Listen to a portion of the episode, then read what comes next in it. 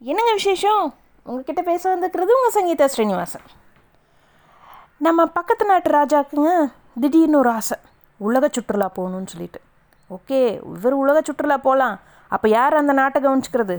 அவரே அதுக்கு யோசித்து ஒரு ஐடியா பண்ணாருங்க.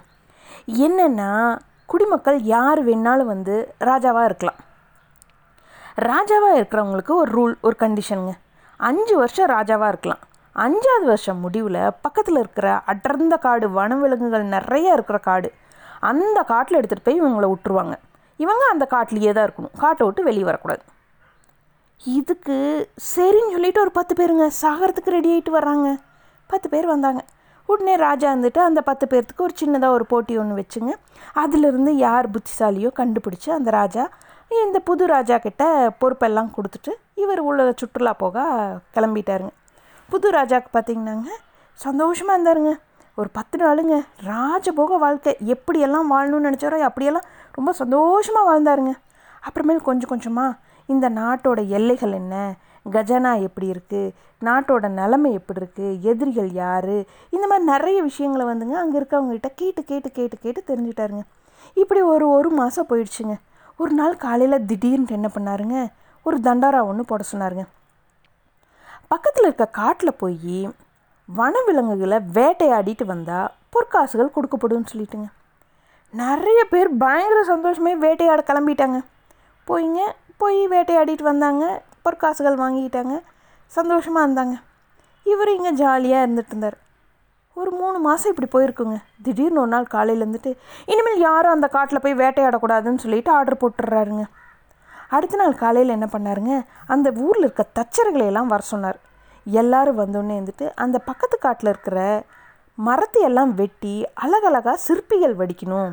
நீங்கள் சிற்பிகள் ஒன்று ஒன்று செய்ய செய்ய நான் பொற்காசுகள் உங்களுக்கு அள்ளி அள்ளி கொடுப்பேங்கிறாங்க. நிறைய பேருங்க அங்கே போய் சிற்பம் வடிக்கிறதுக்கு மரத்தை வெட்டி சிற்பம் வடிக்கிறதுக்கு அந்த வேலை செய்கிறதுக்கு போயிட்டாங்க. இப்படி இன்னொரு மூணு மாதம் போச்சுங்க. ஒரு நாள் காலையிலங்க திடீர்னு என்ன பண்ணிட்டாருங்க? இனிமேல் யாரும் அங்கே மரத்தை வெட்டக்கூடாதுன்னு சொல்லிட்டு ஆர்டர் போட்டுட்டாருங்க அப்புறமேல என்ன பண்ணாருங்க? அங்கே இருக்கிற விவசாயிகள் எல்லாம் வர சொன்னாருங்க.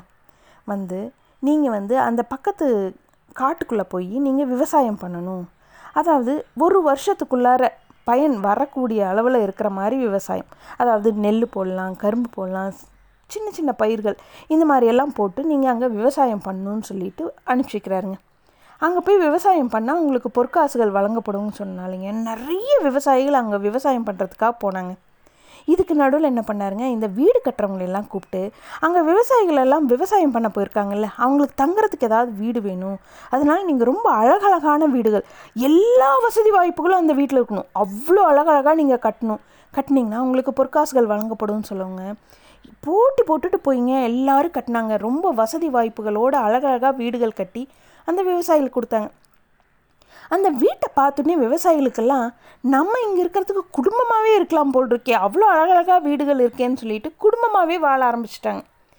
ஃபஸ்ட் டைம் நெல் அங்கே பயிர் வச்சாங்க. அது ரொம்ப சந்தோஷமாக எல்லாரும் பார்த்து சந்தோஷப்பட்டாங்க. இதுக்கு நடுவில் என்ன பண்ணாருங்க? சிற்பிகள்லாம் வர வச்சுங்க அங்கே ஒரு கோவில் ஒன்று உருவாக்க சொன்னார். கோவில் உருவாக்கணுன்னே கோவில் அழகாக உருவாக்கியிருக்கீங்க.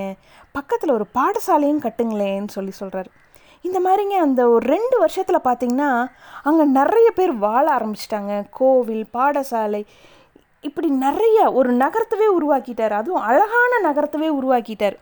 இப்போது பழைய ராஜா வந்து அஞ்சு வருஷம் ஆயிடுச்சு நீ போன்னு சொன்னால் இவர் வரதுக்கு ஒரு அழகான நகரம் ஆயிடுச்சு. அதுவும் ரெண்டே வருஷத்தில்.